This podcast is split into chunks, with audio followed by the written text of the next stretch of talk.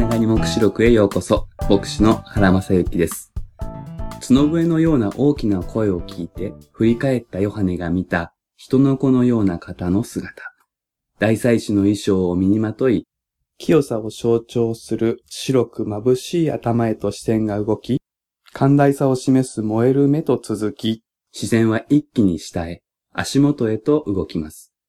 その足は、炉で精錬された光り輝く真鍮のようだったとヨハネは表現するのです。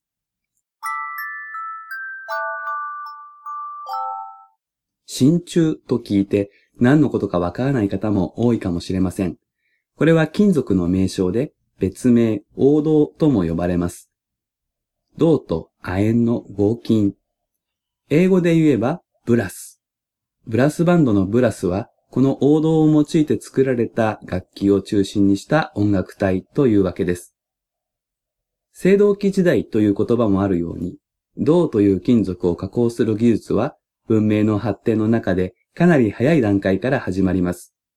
銅の鉱石は多くの場合、他の鉱物と混じって採掘され、炉で溶かすと自然に合金になりました。含有物の違いで王道になったり、青銅になったりしたのです。そういうわけで、この真鍮と訳されたギリシャ語は、場合によっては青銅、英語で言えばブロンズと訳すこともできる言葉です。銅に亜鉛が混じれば王道、鈴が混じれば青銅で、古代において含有量はまちまちだったことでしょう。そういうわけで、ここで使われるギリシャ語はそのどちらにも融通の利く言葉だったようです。けれども、聖書でははっきりと聖堂を表すギリシャ語が別に使われますので、ここは真鍮あるいは王道と訳すのが適切なのです。聖堂と真鍮は兄弟のような関係にあるということは古代社会の常識でした。そしてこの幻のポイントの一つが、聖堂ではなく真鍮だということにあるのです。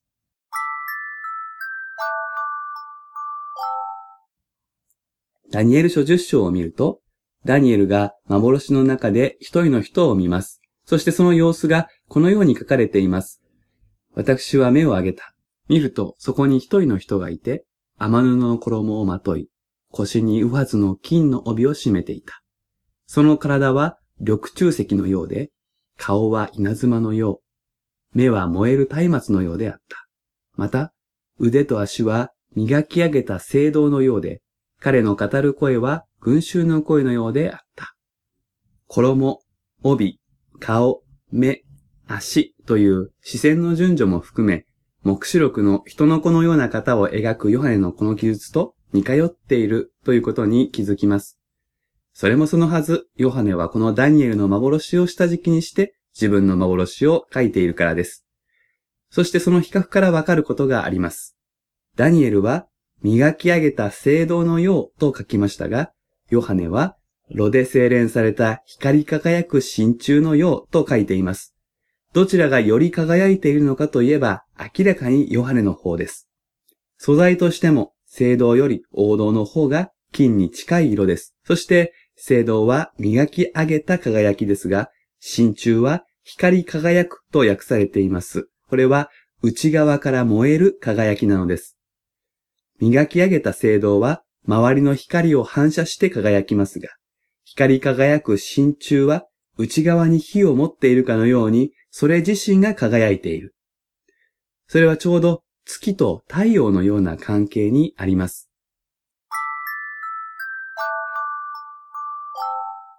ダニエルで描かれる輝く人のことを私たちは天使あるいは大天使と呼びカテゴライズするでしょう。紀元一世紀のユダヤ人もそのように考えていました。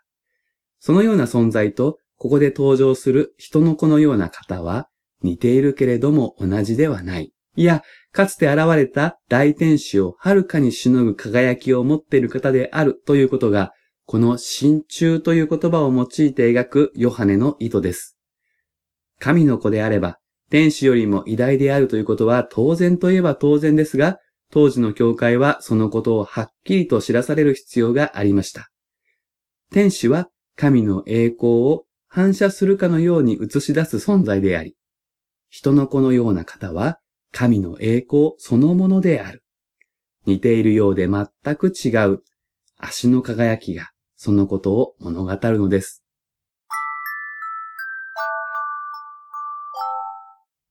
それにしても、足が銅に関する金属のシンボルで描かれるのはなぜでしょうか？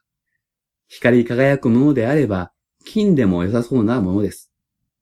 そこには、旧約聖書の幕屋との関連を見ることができます。幕屋とは移動式の神殿のことで、出エジプトを果たしたイスラエル人が建設を命じられたものです。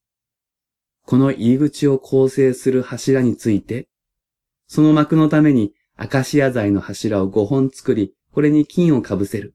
その鍵も金である。それらの柱のために、聖堂の台座を5つ鋳造する指定されています。地面に接する台座が聖堂、その上が金です。この色と素材のパターンはちょうど人の子のような方の姿と重なります。この人の子のような方が着ている服が金のエポデであったなら、足は聖堂以上に輝く真鍮ですから、この構成は幕屋の入り口の柱そのものと符合します。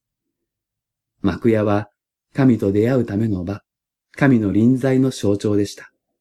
その構造を映し取るようにしてイエス様の姿が描かれるということは、人の子のような方、イエス様こそ生ける幕屋であり、神と出会うための入り口となってくださる方だということを暗示するのです。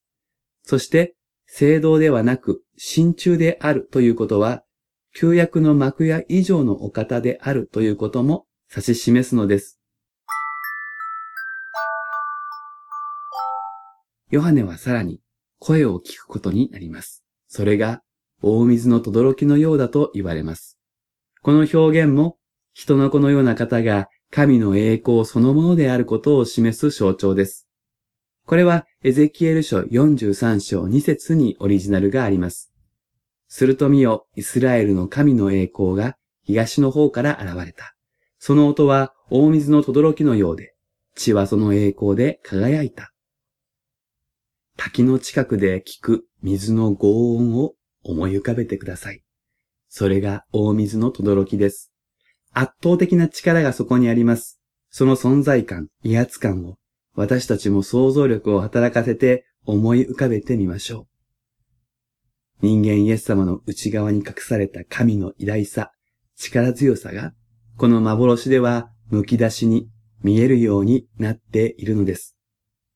私たちと同じ肉をまとい、人間となってくださったイエス様は、子供を愛される親しみやすいお方です。しかしその内側に宿る神の栄光は、人が近づくことを許さない太陽の輝きよりも勝って力強く恐れ多いもの。私たちはそのことを忘れてはなりません。本来近づくことのできない方に、私たちは出会い、救われ、愛され、生かされているのです。21回目は以上です。それではまたお耳にかかりましょう。